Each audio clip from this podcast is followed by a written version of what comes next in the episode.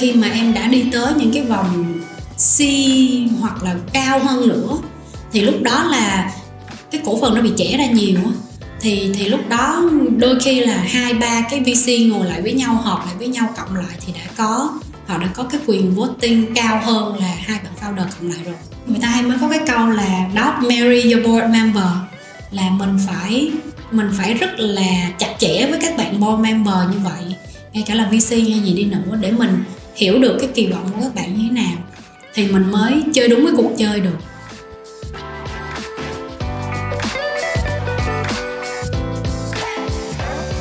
Chào mừng các bạn đã đến với chuỗi series How VC của Vietnam Venture Capital Podcast. How VC là series được thành lập với sứ mệnh mang đến những giá trị kiến thức và bài học thực tế nhất qua góc nhìn từ chính những chia sẻ của những người đã và đang hoạt động trong ngành đầu tư mạo hiểm.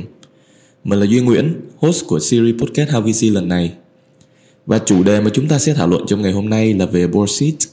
Tại sao VC lại muốn có vị trí trong hội đồng quản trị của SORP Và đâu là những cái được và mất của SORP nếu như chấp nhận yêu cầu này từ phía VC?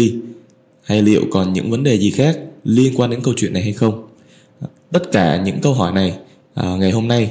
Vietnam Venture Capital Podcast sẽ hân hạnh à, mời một khách mời đặc biệt đó là chị Quân đến từ Zone SORP để có thể chia sẻ thêm. À, chắc là để bắt đầu thì chị Quỳnh có thể giới thiệu qua về bản thân cũng như là về công việc hiện tại. Ok, um, chào Duy thì uh, cảm ơn em um, và chương trình đã mời chị tham gia cái buổi podcast ngày hôm nay. Thì để chia sẻ ngắn gọn thì Sun Startup Việt Nam là một chương trình tăng tốc khởi nghiệp đến từ Canada. Um, hiện tại thì đã có mặt ở nhiều nước bao gồm là Canada, Mỹ, Ấn Độ, Hàn Quốc, Nhật Bản, um, Jamaica ở Việt Nam vào năm 2018 thì hiện tại thì Zone um, tập trung hỗ trợ cho các công ty trong ngành B2B software um, trong việc tìm kiếm khách hàng, định vị sản phẩm và hỗ trợ vốn. Thì Zone Startup có quỹ đầu tư uh, dành riêng um, gọi là Zone Startup Ventures ở Singapore là quỹ đầu tư hạt giống và đã có cơ hội đầu tư vào một số những cái công ty như là Funding, GoStream, Ladipage và một số các công ty khác nữa. Vâng, À, vậy thì chắc là mình cũng có thể bắt đầu uh, bàn luận thêm về Bossit đi ha. Thì chắc là câu hỏi đầu tiên mà em muốn hỏi ở đây là về cái định nghĩa của Bossit. Thì uh, với VC, uh, ờ, với góc độ là nhà đầu tư, thì Bossit sẽ được uh, mọi người hiểu như thế nào? Và bên cạnh đó thì cái ý nghĩa cũng như là cái tầm quan trọng của Bossit uh, với quỹ là gì ạ? Ừ. thật sự ra là tụi chị cũng có cái như chị nói là tụi chị có cái quỹ đầu tư dành riêng thì uh, tụi chị cũng đã uh, đầu tư vào khoảng hơn 8 công ty ở Việt Nam. Um, và mỗi công ty thì tụi chị đều đầu tư khoảng từ 2 đến 3 check. Uh, cũng được làm việc với lại nhiều những cái nhà đầu tư khác đến từ Việt Nam và các nước trong khu vực. Cho nên cái việc là uh, hỏi về Borsit thì uh, chị nghĩ là nó cũng nằm đâu đó trong cái um, uh, expertise của expertise của của zone thì đối với tụi chị thì um, thì thì nó đơn giản nó là một cái uh, một cái vị trí trong trong hội đồng quản trị của một cái công ty. Um, và đặc biệt là các công ty startup thì còn non trẻ. Thì um, đây là thật ra là nó cũng là một trong những cái điều kiện mà thường là các VC uh, ở vòng uh, đầu tiên vòng early thì họ hay đưa ra những cái điều kiện đó uh, với một cái một số các doanh nghiệp thì thường là thì thường nó được đặt ở trong uh, terms khi mà mà các nhà đầu tư đưa ra term sheet cho các công ty Vâng, vậy thì dưới góc độ của mình là nhà đầu tư thì khi mà mình đã có được chiếc vé này, có nghĩa là chiếc vé ngồi trong board của startup thì thường kỳ vọng của mình sẽ là gì ạ? Um, thì thật ra đối với nhà đầu tư hay là với công ty startup thì nó cũng là một vé ở trong cái hội đồng quản trị của một công ty Ờ, được quyền đưa ra những cái quyết định và được cùng với startup được cùng với um, uh, các các um, các anh chị founder uh, đưa ra một số những cái strategy và những cái quyết định trong công ty. Thì um, thì đó là định nghĩa của tụi chị về của của của VC về về board seat. Um, thật ra nó cũng là định nghĩa của các công ty startup thôi. Ở đây có một cái điểm mà em nghe chị chia sẻ đó là về real time access có nghĩa là cái nhu cầu của quỹ uh, khi mà cập nhật tình hình của startup mà mình đã đầu tư thì em đang assume đây sẽ là một cái yêu cầu có thể được nói là đặt lên hàng đầu. Uh, đôi khi là tiên quyết uh, với quỹ khi mà đã đầu tư cho startup để đảm bảo là có mình có thể là uh, nhảy vô hỗ trợ uh, ở những cái lúc uh, cần thiết nhất. Vậy thì em không biết là với cái mặt lợi về việc quỹ có thể cập nhật thông tin của startup khi ngồi trong board của startup uh, như vậy thì cái điều khoản về Brexit có phải là một chủ đề sẽ luôn được đem ra thảo luận hay không? Hay là sẽ có những cái cách nhìn nhận nào khác nữa? À, thường thì đương nhiên là khi mà họ đã đưa ra cái term này thì họ sẽ kỳ vọng là các công ty startup sẽ phải cho họ một cái board seat ngồi um, để họ có được những cái quyền. Ví dụ như là um, họ họ cần một cái cái cái board seat để họ có thể um, bảo vệ cái giá trị đầu tư của mình. Khi mà họ đầu tư vào thì um, ví dụ như là um, hiện tại thì họ sẽ uh, đưa ra những cái quyết định chung với lại um, các uh, anh chị founders hoặc là họ có thể đánh giá được là những cái rủi ro tiềm năng sắp tới giữa hai người founder hoặc là ba người founders như thế nào thì họ có thể có những cái quyền họ vốt hoặc là họ hỗ trợ hoặc họ đưa ra ý kiến chuyên môn cá nhân. Thì đó là những cái kỳ vọng của họ khi mà họ muốn ngồi vào. Cái kỳ vọng thứ hai chị nghĩ là họ kỳ vọng là họ sẽ có được những cái gọi là những cái cập nhật real time về tình hình tài chính và tình hình của công ty um, để họ có thể trình bày với những cái nhà đầu tư khác của mình. Ví dụ như một cái quỹ đầu tư thật ra là ờ, uh, run một cái quỹ đầu tư nó cũng giống như run một công ty startup thôi. Tụi chị cũng sẽ có những cái nhà đầu tư của tụi chị. Uh, thì uh, tụi chị cũng sẽ phải làm những cái công việc giống như là các công ty startup phải làm là cũng phải report lại cho các nhà đầu tư là các LP của mình um, thì khi đó thì tụi chị phải có được những cái số liệu hết sức real time. Thì Borsit sẽ cho những cái nhà đầu tư có được access vào những cái số liệu real time như vậy thì đó là kỳ vọng của thứ hai. Mà chị nghĩ là um, các nhà đầu tư thì thường khi mà họ muốn uh, có Borsit thì họ sẽ kỳ vọng như vậy. Um, cái kỳ vọng thứ ba là cũng để hỗ trợ cho startup thôi. Đó là khi mà tụi chị đã có real time access vào thì tụi chị có thể advise được là khi nào thì nên gọi vốn um, gọi vốn với lại cái định mức như thế nào hoặc là những cái strategy mà khi mà mình đi gọi vốn thì nó sẽ sắp tới nó sẽ như thế nào. Um, để thì thì thì chị nghĩ đó cũng là lợi một cái phần lợi thế cho các công ty khi mà có được một người um, uh, rất là có kinh nghiệm trong cái ngành đó đã làm ở trong VC rồi ngồi với mình để cùng mình chuẩn bị cho cái cái cuộc gọi vốn tiếp theo. Um, còn cái thứ ba nữa chị nghĩ là khi mà công ty non trẻ thì thường sẽ có 2 đến 3 founder hoặc là chỉ có một founder duy nhất thôi. Thì cái việc mà mình đưa ra một cái quyết định thì chị nghĩ là um, nó gọi là um, risk management. Thì lúc đó mình nên có một cái người khác để cùng hỗ trợ mình đưa ra quyết định hoặc là ngay cả khi hai founder mà không có happy với nhau thì cũng có nên có một cái cái người thứ ba để có thể đứng ra um, hỗ trợ hoặc là có cái voting right thì thật ra là có board seat thì tốt mà có board seat được quyền voting được quyền được quyền à, có nhiều quyền. À, cho nên là thường thì nếu mà em đã cho rồi thì người sau khi mà họ hỏi thì em sẽ phải có những cái lý luận riêng của mình. Em phải có làm bài tập riêng của mình để em có thể say yes hay say no. Ừ, vâng vậy thì ngoài cái câu chuyện ờ, uh, Borsit là một cái quyền lựa chọn của quỹ có nghĩa là có muốn offer hay không? Thì trong trường hợp nếu như quỹ offer thì em cũng muốn hỏi thêm là ai sẽ là người mà quỹ thường sẽ bổ nhiệm để ngồi vào vị trí đó? Thật sự ra borsit là một cái optional nó không phải là một cái một cái nhất định phải có và startup sẽ được quyền lựa chọn là có chia sẻ borsit hay không. Um, cho nên đó là uh, đó là cái um, pro and cons mà startup phải làm bài tập cho riêng mình. À, có những cái bạn thì ngay cả khi không có được offer thì các bạn cũng cần một cái um, mentor advisor mà có kinh nghiệm ở trong trong ngành VC như vậy ngồi uh, ngồi chung một board với các bạn để hướng dẫn cho các bạn.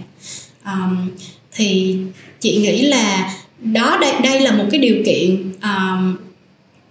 không phải là thật sự rất tiên quyết khi mà tụi chị quyết định đầu tư hay không đầu tư. À, và cũng là một cái bài tập mà startup nên tìm hiểu trước khi um, startup ký vào một cái terms với lại các nhà đầu tư. Đối với một số những cái um, có một số một số quỹ thì đây là một cái điều kiện tiên quyết của họ. Ví dụ vừa rồi chị sang thụy sĩ làm việc với là một cái quỹ impact fund. Thì cái quỹ impact đó điều kiện tiên quyết của họ khi mà họ đầu tư là họ sẽ phải có board để họ hỗ trợ các công ty từ những giai đoạn rất đầu tiên. À, còn có một số quỹ khác như ví dụ như ở Zoom Startup thì tụi chị không có cần phải có board seat tại vì tụi chị đã có một cái chương trình accelerator để tụi chị đồng hành và làm gọi là real time due diligence với các bạn rồi. À, working due diligence đúng không? Cho nên là tụi chị không có không có đòi hỏi board seat. Um, thì đó là tùy theo cái business model của cái phân hoặc là tùy theo um, cái sự gọi là nhận xét của cái người làm due diligence với các công ty startup mà họ sẽ đưa ra um, hoặc là thêm cái điều kiện đó vào trong cái terms khi mà họ gửi cho công ty startup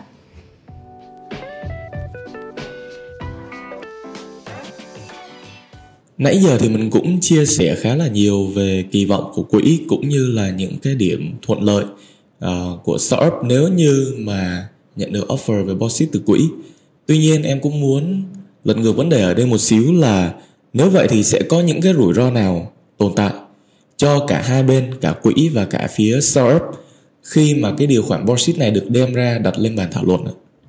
À, bình thường thì chị nghĩ là trong trong cái quỹ thì tùy ha um, sẽ có ví dụ như là fund manager có thể ngồi hoặc là ngay cả chính cái bạn mà làm diligence trực tiếp với công ty đó cũng có thể được assign để ngồi tại vì chính các bạn đó là những cái bạn mà đi theo cái công ty và tìm hiểu công ty từ những ngày đầu tiên thì các bạn nó sẽ hiểu rõ hơn về tình hình tài chính như thế nào strategy như thế nào growth như thế nào. Thì thì um, cái đó là tùy theo từng quỹ khác nhau thì họ sẽ có chỉ định cho một cái người ngồi khác nhau. Nhưng bình thường thì cái người khi mà được chỉ định ngồi board đó sẽ là cái người mà chịu trách nhiệm về công ty thì họ sẽ phải là người hiểu tình hình của công ty nhiều nhất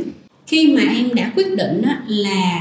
um, cho một cái quỹ họ có board seat thì thường là cái VC vòng sau họ thấy họ cũng muốn được cái board seat như vậy. Đúng không? Tại vì ví dụ như bây giờ nói là Zone Startup đầu tư cho anh chỉ có 500 ngàn đô thôi anh cho một cái board seat bây giờ tôi đầu tư cho 5 triệu tôi cũng muốn được board seat thì sao? Thì đó là bởi vì đó cũng là một trong những cái mà À, startup cũng phải cân nhắc. Khi mà mình đưa ra board thì liệu là nhà VC sau, nhà đầu tư sau họ đòi hỏi thì mình say no thì mình phải say no như thế nào? Hoặc là khi mà đưa ra một cái request về board thì mình phải rất là open với nhau là anh làm gì được cho công ty của tôi ngoài tiền ra thì thường là tụi chị hay hỏi các công ty là other than money thì thì các bạn cần gì nữa? Thì ở đây ấy, các công ty startup cũng phải làm y chang như vậy. Là order than money thì anh làm gì được thêm cho tôi để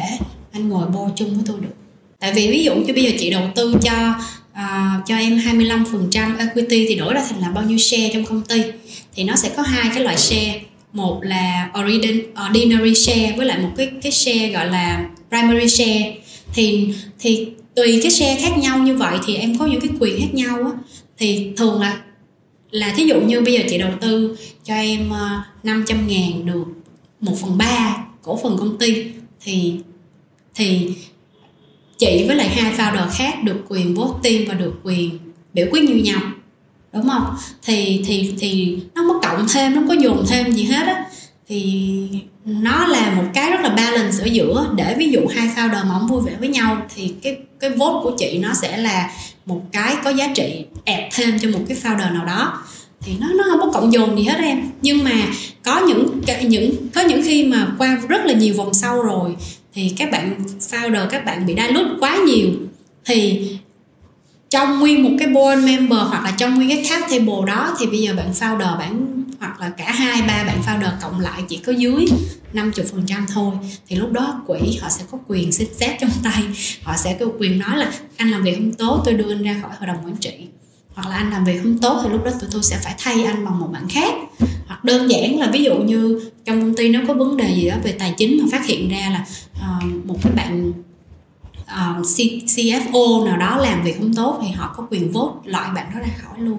nhưng mà thường thì những cái này là nó nằm ở giai đoạn rất là sâu rồi.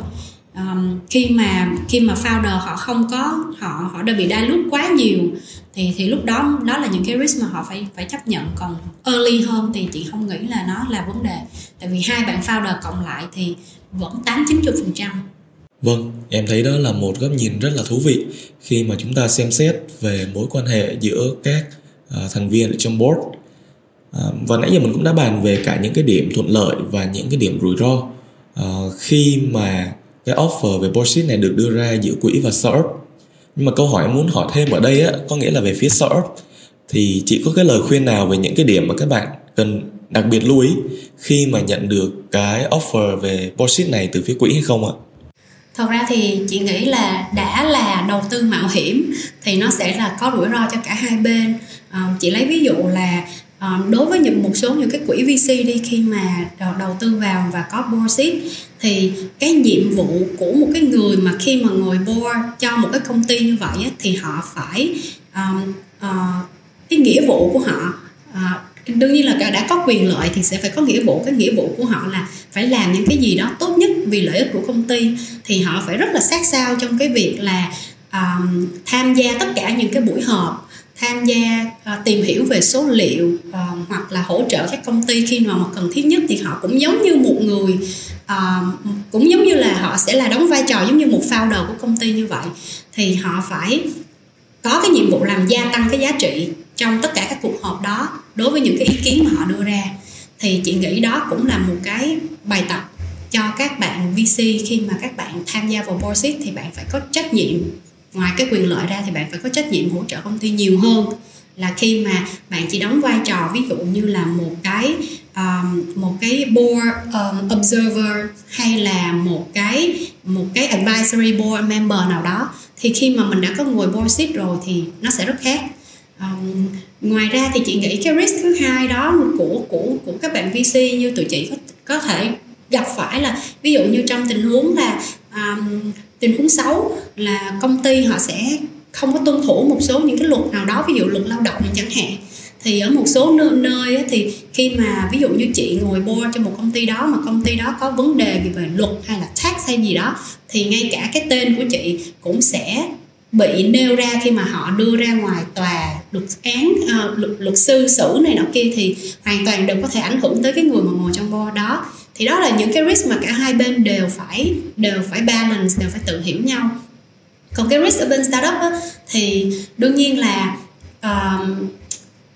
board là một cái mà theo như chị nói á, là uh, khi mà chị advise cho các công ty thì khi mà có một cái board khi một có một cái member khác không phải là founding team của mình được lựa chọn từ đầu là nhà đầu tư khi mà đầu tư cho mình thì đương nhiên họ có những cái yêu cầu những cái request khác nhau khi mà họ ngồi chung board với mình. Họ sẽ có những cái expectation khác nhau. Thì lúc đó mình phải làm sao? Mình là founder thì mình phải balance được những cái expectation đó của họ. Thì cái đó là cái việc rất là khó cho các founder khi mà vừa phải uh, lăn lộn ngoài thị trường để làm ha vừa phải balance được những cái mối quan hệ và uh, những cái expectation đó ở trong trong uh, trong một board. Thì chị nói là đôi khi board đó là sau này á board of directors của mình á um, có khi họ sẽ rất thích mình có khi họ đi ngược lại hoàn toàn với cái ý kiến của mình thì mình phải kiên định như thế nào đó. Và board thì thì thì không phải là friends.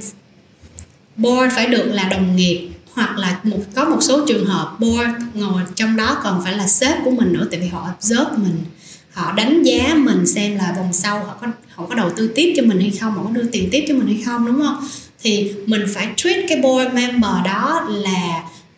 cổ đông là boss của mình trong một số trường hợp. Để mình có thể đưa ra những cái số liệu tốt nhất hay là mình mình hỏi họ về những cái advice tốt nhất. Um, thì thì chị nghĩ là cái risk đó là cái risk mà các bạn founder các bạn phải um, phải um, phải balance phải tìm hiểu. Thì ngoài ra thì um, thật ra thì đây cũng là có board hay không nó cũng là cái quyền gọi là quyền lựa chọn của các của các bạn founder. Um, và cái mối quan hệ giữa VC với lại uh, founders nó giống như là một cái cuộc hôn nhân vậy đó. Um, thí dụ như là rất là happy thì hai bên có thể đi với nhau rất là lâu dài. Còn nếu như mà không có happy với nhau thì lại phải ngồi xuống để giải quyết cái vấn đề đó và giải quyết cái cái cuộc hôn nhân đó um, thì thì đối với chị thì nó là win-win solution. Nếu như mà các công ty startup biết leverage biết um, biết cách um, sử dụng cái quyền của mình khi mà mình đã có board ngồi rồi thì nó sẽ là một cái add-on còn nếu như mà trong tình huống xấu nhất thì lúc đó là cả hai bên cùng phải ra tòa để giải quyết cái cuộc hôn nhân đó.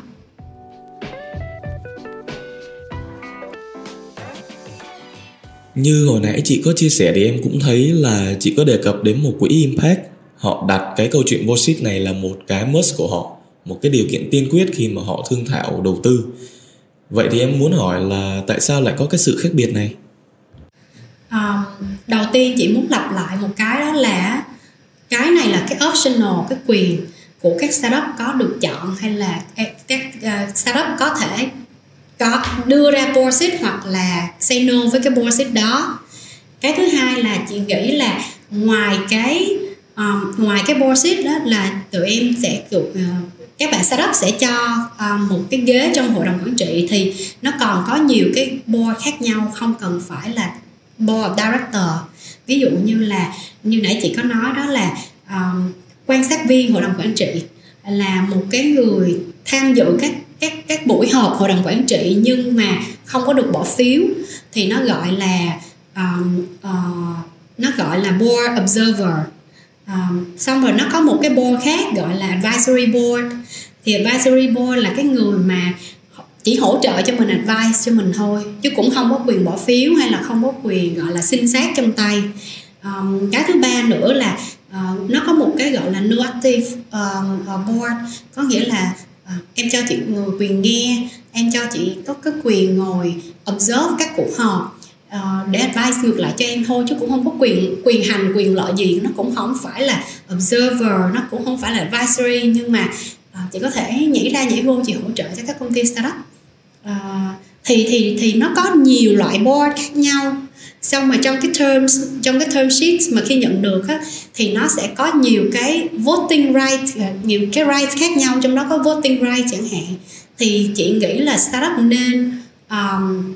hiểu rõ những cái terms mà mà mình sẽ sắp tới mình sẽ nhận được là cái gì và hiểu rõ những cái vai trò cũng giống như là nhiệm vụ và quyền lợi của những cái board member mà chị nói như hồi nãy á để mình có thể cân nhắc là khi mà người ta đưa cho mình một cái request là tôi muốn làm ngồi board trong trong cái um, trong board member của bạn thì mình có thể offer thêm là ok vậy thì anh có thể ngồi board nhưng mà anh không có voting right được không? Hay là mình có thể nói là anh có thể ngồi board nhưng mà anh ngồi board advisory board cho tôi được không? Thì mình nếu mà mình khi mà mình đưa ra những cái yêu cầu như vậy thì người ta nói à ok mình đã có sự chuẩn bị và mình hiểu rõ cái quyền lợi và uh, nghĩa vụ của mình là gì thì họ sẽ um, có thể họ sẽ đưa ra những cái offer tốt hơn Vâng, vậy là nó cũng sẽ phụ thuộc vào yếu tố định hướng của riêng từng quỹ. À, nhưng mà bên cạnh đó về vấn đề thị trường thì sao? À, ở thị trường Việt Nam mình liệu cái câu chuyện bauxit có phải là một cái chủ đề thường được đem ra thảo luận hay không? Chị nghĩ là có một số những cái uh, quỹ đầu tư ví dụ như cái quỹ mà chị nói nó là quỹ về impact thì một cái quỹ impact thì cái thesis nó sẽ khác với lại những cái quỹ ờ, venture capital bình thường khác. Thì họ sẽ cần phải hỗ trợ cho các công ty startup nhiều hơn đặc biệt là những cái ngành mà họ lựa. Ví dụ như cái quỹ mà chị um, chị đã có dịp gặp và chị mention hồi nãy thì họ sẽ hỗ trợ cho các công ty startup ở trong uh, ngành ví dụ như nông nghiệp hoặc là công ty startup mà hỗ trợ cho những cái vùng những cái khu vực nghèo có những cái solution hỗ trợ cho khu vực nghèo. Thì chị nghĩ là Ừ. cái quyền mà khi mà họ yêu cầu họ ngồi trong board seat thì mainly là để hỗ trợ cho các công ty startup nhiều hơn trong cái việc là uh, làm business model như thế nào xong rồi đi gọi vốn cho vòng tiếp theo là như thế nào. Tại vì um, thật ra là quỹ impact um, cái việc mà các công ty startup impact đi gọi vốn nó cũng là một trong những cái khó khăn của các bạn. Vậy thì với những startup ở Việt Nam khi mà đã đạt đến một mức tăng trưởng nào đó hoặc là họ tiến đến những cái vòng gọi vốn sau mà có sự tham gia của các nhà đầu tư nước ngoài à, sau những cái vòng gọi vốn nội địa thì liệu cái câu chuyện bullshit có còn là một cái chủ đề được đem ra thảo luận hay không? Um, trong những năm mà làm việc ở Zone Startup thì chị thấy chị ít thấy các quỹ ở Việt Nam mình uh, đòi hỏi cái bullshit như vậy. Um, đối với chị thì thật ra là chị sẽ gặp nhiều hơn ở cái giai đoạn mà um, angel investor hoặc là rất là super early stage khi mà các bạn còn non trẻ. Thì khi mà những cái bạn ờ, ờ, uh, uh, VC khác hoặc là những cái angel investor đầu tư vô thì họ chưa tin tưởng lắm vào team. Khi mà họ đầu tư tiền vào thì lúc đó họ sẽ cần một cái proceed. Uh, nhưng mà ở Việt Nam mình thì 5 năm khi mà chị làm tới bây giờ thì chị thấy ít cái quỹ nào mà đòi proceed thì chị nghĩ là thị trường Việt Nam mình ờ, uh, VC đủ tin tưởng setup và um, setup thì cũng đủ chín chắn cho nên là thường thì cái điều khoản này không phải là điều khoản must have khi mà các công ty startup đầu tư vào các công ty các quỹ VC đầu tư vào các công ty startup ở Việt Nam. À, vậy thì chị có nghĩ là khi mà các bạn startup Việt Nam ờ, sau cái giai đoạn gọi là à, đầu tư với lại những quỹ tại Việt Nam và khi mà họ vươn ra à, trên thế giới thì liệu những quỹ ở nước ngoài sẽ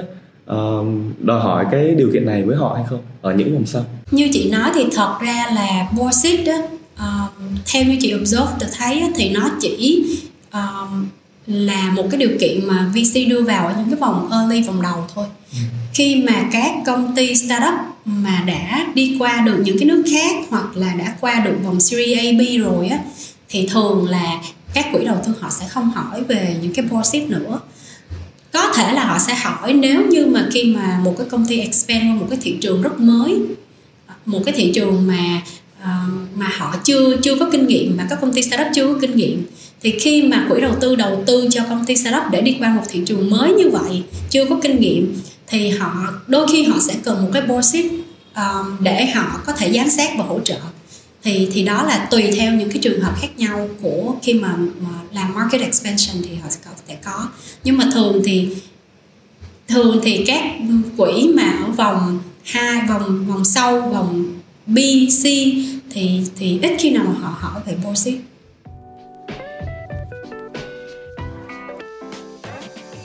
thì đó cũng là câu hỏi cuối cùng của uh, buổi nói chuyện ngày hôm nay. Thực sự uh, đây là một uh, cái buổi nói chuyện em thấy là có rất là nhiều những cái chia sẻ uh, cho một cái chủ đề mà em nghĩ là ít được đề cập tới uh, trong nhất là trong môi trường khởi nghiệp như ở Việt Nam. Bởi vì như chị cũng nói thì nó ít được xuất hiện. Uh, nhưng mà em nghĩ là trong quá trình mà các startup phát triển thì cũng sẽ va vấp đâu đó. Có thể là đụng những impact fund ở nước ngoài khi mà họ về Việt Nam chẳng hạn. Thì uh, chia sẻ của chị cũng sẽ giúp cho các bạn có một cái nhìn nó mở hơn và sâu sắc hơn uh, khi mà tính toán cái process này. Có thể nghe quỹ cái áp lực nhưng mà thực chất là quyền chọn vẫn có thể là nằm ở trong tay của startup. Ờ, và đó cũng là à, những lời cuối cùng cho tập podcast ngày hôm nay. Cảm ơn mọi người đã lắng nghe. À, hẹn mọi người vào những dịp sau.